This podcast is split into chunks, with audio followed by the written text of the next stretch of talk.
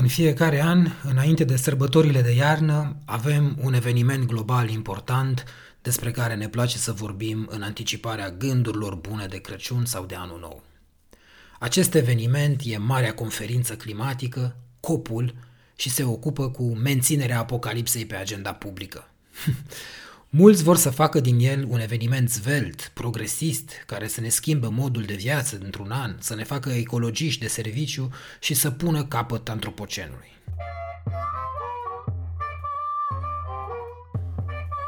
Sunt uh, Raul Kazan și ascultați primul episod al podcastului 2 Celsius.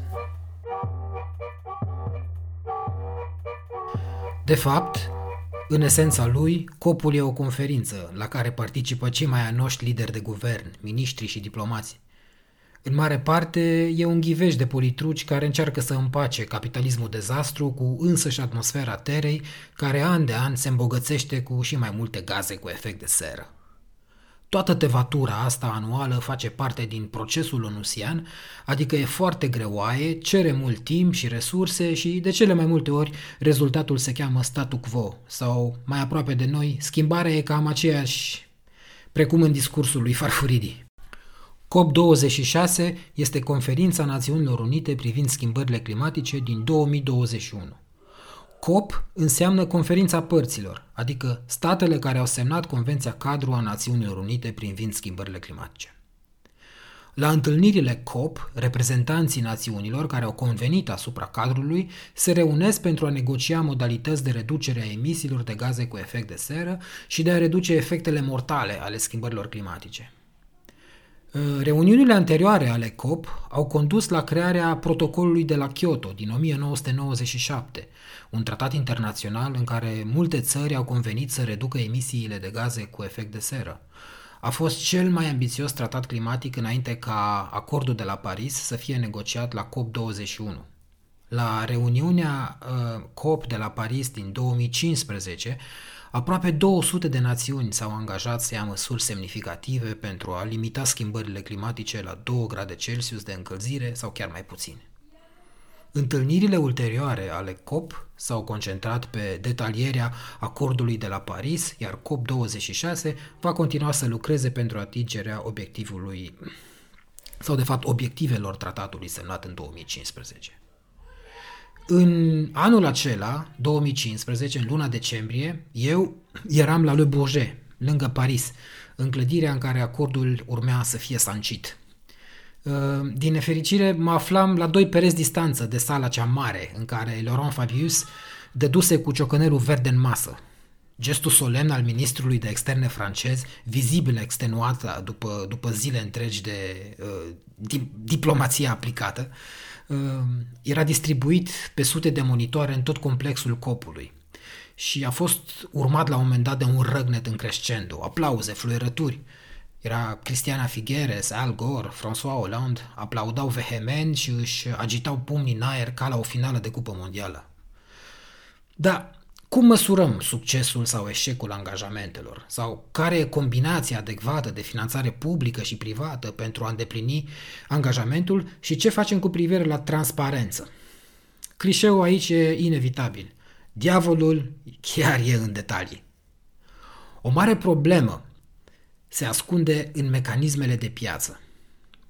Um, la vreo șapte ani de la protocolul de la Kyoto, Mecanismul de dezvoltare curată, sau CDM, Clean Development Mechanism, intra în vigoare și începea creditarea globală a carbonului.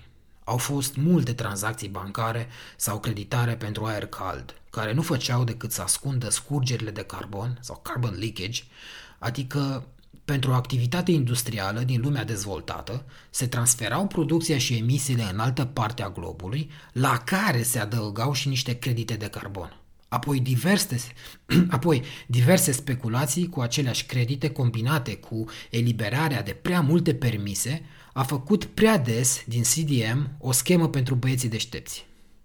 Modul de măsurare și de calculare a emisiilor a fost mereu un ghimpe în coasta uh, UNFCCC-ului, adică a Convenției Cadru.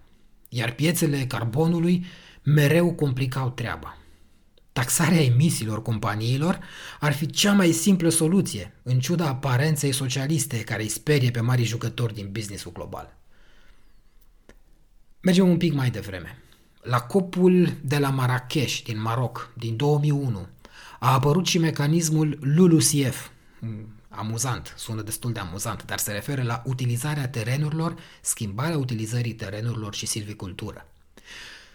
Uh, mecanismul ăsta lua în calcul absorbanții de carbon sau carbon sinks, adică capacitatea pădurilor sau mlaștinilor de a reține carbonul, dar și aceea de a extrage CO2 din atmosferă în procesul de, foto, de, în procesul de fotosinteză sau, în termeni climatici, generarea de emisii negative ori biosequestrarea carbonului. Hmm, sună bine. Sună științific. Dar pentru tona de carbon eliminată astfel, se primește o unitate de eliminare sau removal unit, un fel de, de fapt, un credit de carbon. Pe viitor, la alte copuri, emisiile negative, fie ele naturale, adică păduri, sau tehnologice, vor primi un rol tot mai important. Astea trebuie, urmă, trebuie urmărite pe viitor. Copul de la Cancun din 2010, din Mexic, la care am fost și a fost minunat, a fost totuși un mare punct de inflexiune. Atunci, reducerea emisiilor a devenit la fel de importantă precum adaptarea la schimbările climatice și s-au pus bazele finanțărilor rapide pentru proiecte de adaptare în țările, de, în țările în curs de dezvoltare. Acestea sunt mereu sursă de scandal între participanții la copuri. Evident, nu putem compara emisiile Olandei cu emisiile Burkinei Faso. Însă, efectele schimbărilor climatice lovesc mai tare statul african. Deci e o chestiune de justiție globală a finanța statele sărace din zone afectate și care trebuie să se adapteze urgenței climatice. În același timp, există mereu riscul ca fondurile să ajungă în conturile unor dictatori siniștri sau în buzunarele unor oligarhi omnipotenți în state super corupte. În fine, merită menționat și copul din 2009 de la Copenhaga sau infamul Brokenhagen. Ăsta va rămâne în istoria recentă ca cel mai mare flop diplomatic în ce privește clima. De acolo a plecat și planul de a inova dreptul internațional public cu un tip de acord cu totul nou, diferit de clasicul tratat multilateral, în care să nu fie stipulate obligații clare și termeni stricți, ci ținte autoimpuse într-un fel de competiție a ambițiilor de reducere a emisiilor între statele părți. Astfel, în acordul de la Paris dispar obligații seci, precum cele stipulate, de exemplu, în protocolul de la Montreal, privind substanțele care epuizează stratul de ozon. Ăsta a fost semnat în 1987 și a intrat în vigoare în 1989. Și ăsta, tratatul de la Montreal, obligă părțile să reducă gazele fluorurate în termeni foarte clari, foarte ritoși.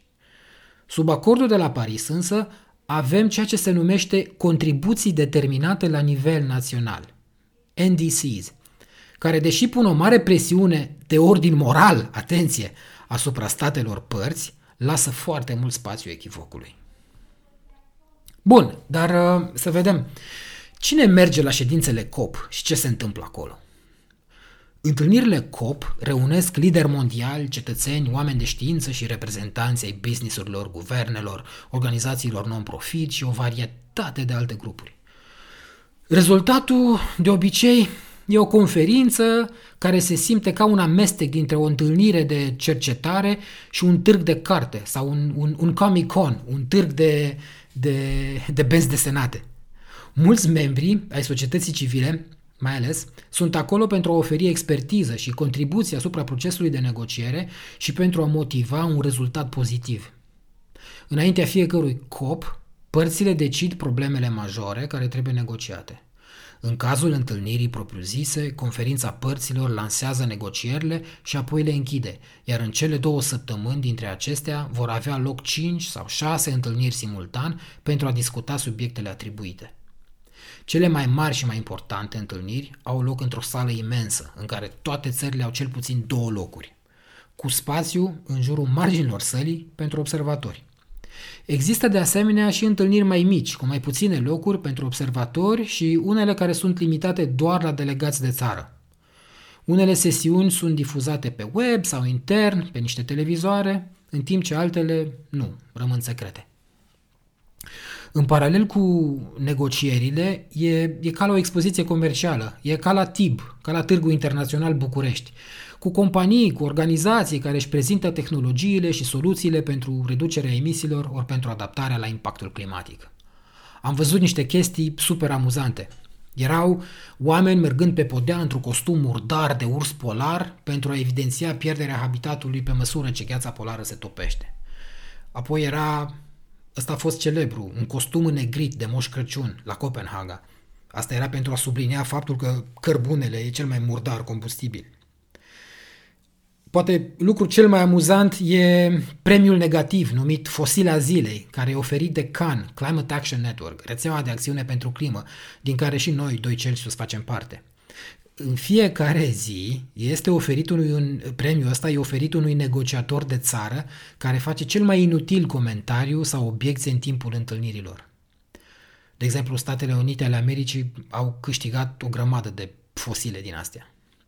Premiul însă are tot sensul din lume. Unele discursuri sunt atât de goale de conținut, sună ca bla bla bla ăla lui Greta Thunberg, încât, în contrapartidă, dacă te gândești la discursul cu meandrele concretului și sinergia faptelor, bine, discursul lui Neanelu ar fi de o profunzime marca aureliană în comparație cu discursurile fosilelor de la copuri. În fine, tot la Copenhaga mi-aduc aminte era și cubul de CO2, adică era un cub efectiv imens în care era uh, stocată o tonă de carbon într-un cub luminat, foarte fain și vedeai cât carbon există de fapt și într-un certificat de carbon, într-un credit de carbon.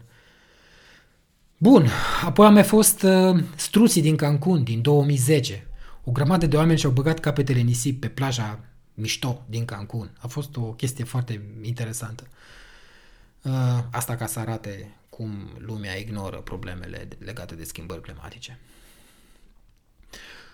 În fine, odată cu întâlnirile și cu târgul ăsta comercial, există multe evenimente secundare în care oamenii vorbesc despre munca lor și despre cum au rezolvat o anumită problemă legată de schimbări climatice. Dar care sunt prioritățile la COP26 și ce este diferit în acest an? La întâlnirea din anul ăsta, negociatorii se vor concentra pe patru obiective. Asigurarea emisiilor zero net global până la jumătatea secolului și păstrarea obiectivului de 1,5 grade Celsius la îndemână. Acest lucru va cere părților să vină cu planuri mai ambițioase de reducerea emisiilor. E ceea, vă spuneam deja de uh, reducerea emisiilor uh, Uh, conform NDC-urilor. Apoi, 2. Adaptare pentru a proteja comunități și, foarte important, habitatele naturale. În ce privește habitatele naturale și biodiversitatea, ele încep să se confunde cu însăși lupta cu, cu schimbările climatice. Deja sunt două chestiuni care nu mai pot fi separate. În fine, 3. Mobilizarea finanțelor, Conform acordului de la Paris, țările dezvoltate s-au angajat să cheltuiască 100 de miliarde de dolari pe an pentru a finanța adaptarea la climă și reducerea emisiilor. De fapt, până la urmă despre asta e vorba la copuri mai nou. E vorba de câți bani se dau, literalmente. În fine, ultimul punct, 4, consolidarea colaborării prin definirea și convenirea asupra regulilor detaliate ale acordului de la Paris și accelerarea acțiunii împotriva schimbărilor climatice. Multe dintre problemele importante care vor apărea vor fi măsurarea cât de mult progres am făcut în ceea ce privește reducerea emisiilor, respectarea angajamentelor de finanțare și modul în care ajutăm țările să se adapteze, în special țările în curs de dezvoltare. În subsidiar, Temele de discuții vor atinge și eliminarea treptată a cărbunelui în întreaga lume, asta ne interesează și pe noi românii, românii și stoparea defrișărilor. A, asta nu ne interesează, nu avem probleme de tipul ăsta. Bun, să vedem ce va face România la COP26. Mi-e destul de greu să-mi dau seama în mod clar care e politica climatică a României. Echivocul și ambiguitatea sunt similare altor politici publice românești. Educația, sănătatea publică, cu corolarul combaterea pandemiei. Hei, mari succese, ha? De foarte curând, totuși, luna asta a fost aprobat Planul Național Integrat în domeniul energiei și schimbărilor climatice, PNISC, pentru perioada 2021-2030. Devine ceva mai clar, însă până de curând cărbunele curat era în topul preferințelor policymakerilor de la București. Uh, în perspectiva copului de la Glasgow, Ministerul Afacerilor Externe a declarat că România s-a alăturat luptei împotriva schimbărilor climatice și sprijină implementarea priorităților în domeniu la nivel regional, internațional și global. Mă rog, e limbaj diplomatic. Dar chiar și așa, uh, România se află pe locul 30 în indicele de performanță al schimbărilor climatice, CCPI, pe 2021, elaborat de German Watch, New Climate Institute și Climate Action Network, la care și doi Celsius a participat. Anul trecut, România era pe locul 24, deci am căzut șase locuri. Studiul spune că în ciuda potențialului mare în sectorul energiei regenerabile în România, politicile slabe de sprijin, combinate cu inconsecvențe legislative grave, continuă să contracareze o tranziție către o energie curată. Studiul continuă spunând că România nu se îndreaptă în direcția bună când vine vorba de reducerea emisiilor de gaze cu efect de seră și a consumului de energie. Consumăm energie ca nebunii. Avem însă norocul istoric de a fi membri UE și Uniunea Europeană negociază în numele tuturor membrilor săi la COP. Iar UE e un lider în politicile internaționale de mediu. E foarte important acest leadership. Astfel, Uniunea Europeană își arată angajamentul față de multilateralism în relațiile internaționale. Își formează totodată și o identitate particulară, dar mai ales exportă norme de mediu și astfel creează regulile de bază ale jocului. UE e parte a negocierilor la copul climatic, dar nu e o parte per se. Uh, subiecții de drept internațional rămân totuși statele membre. Cu toate astea, articolul 191 alineatul, alineatul 4 din tratatul privind funcționarea Uniunii Europene îi dă Uniunii puteri speciale în ceea ce privește politica de mediu, evident, și îi dă puteri speciale și în exportul acestei politici.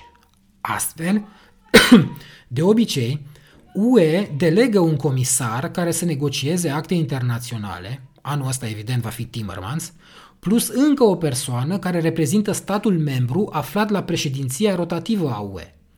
Evident, statele membre își trimit reprezentanți la rândule, însă avem de-a face cu diviziune, cu un fel de diviziune a muncii informală între Uniunea Europeană și statul membru. Acum, la COP26, UE va merge cu gândul de a exporta Pactul Verde European. Europa vrea să fie primul continent neutru din lume din punct de vedere climatic. Pentru a realiza acest lucru s-a angajat să reducă emisiile cu cel puțin 55% până în 2030, comparativ cu nivelurile din 1990. Odată cu European Green Deal, strategia de creștere a UE, Europa face pași concreți către o economie decarbonizată. Această transformare a economiei și a societăților europene nu numai că va contribui la reducerea emisiilor, ci cu siguranță va stimula și inovare, investiții, va crea mai multe locuri de muncă și va stimula creșterea economică. Asta în afara locurilor de muncă care se pierd în cărbune și în uh, mobilitate. Dacă stăm să ne uităm la niște cifre, vedem că 30% din bugetul UE și Next Generation EU sunt dedicate sprijinirii acțiunii climatice. 30%. Apoi 40% e noul obiectiv de energie regenerabilă pentru 2030. Deci în 9 ani, mai puțin de un deceniu, 40% la sută va fi energie regenerabilă peste tot în Europa. Și în final, dacă mergem încă 20 de ani mai încolo, UE va fi carbon zero până în 2050.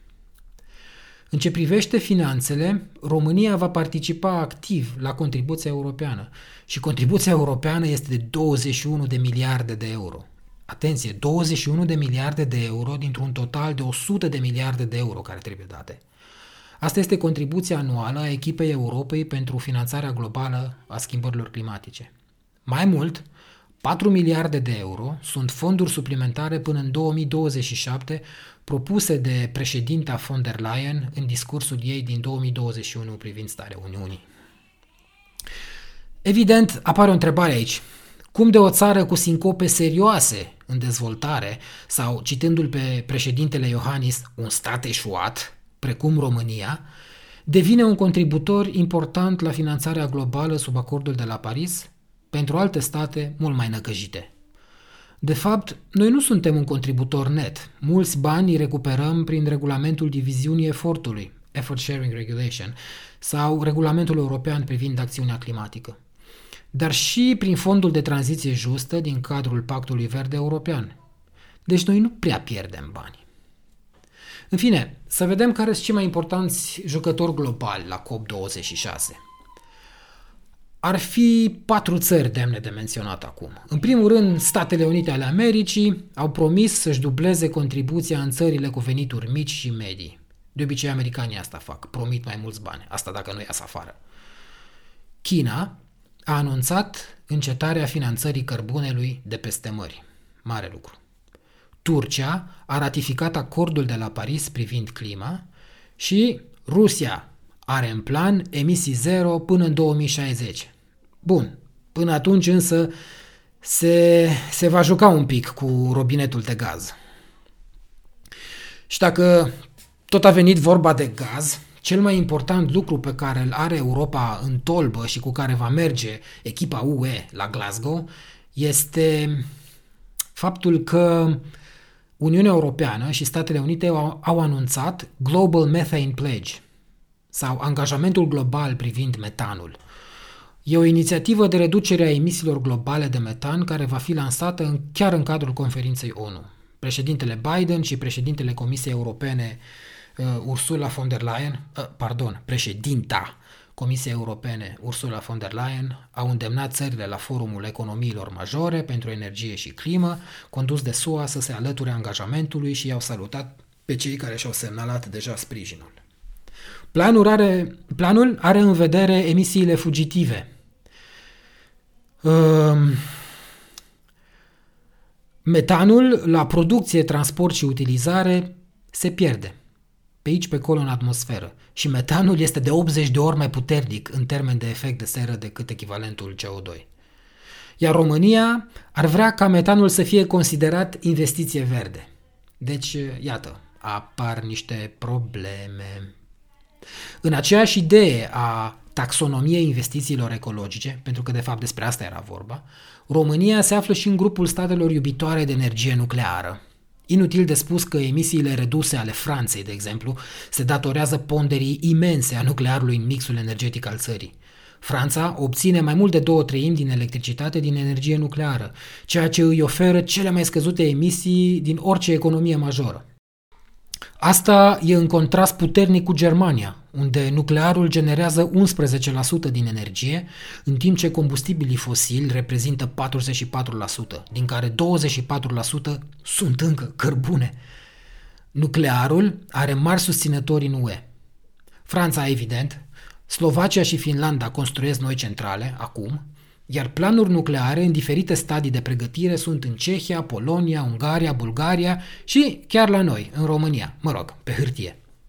Anxietatea față de nuclear e încă mare după dezastrul de la Fukushima, peste tot în Europa.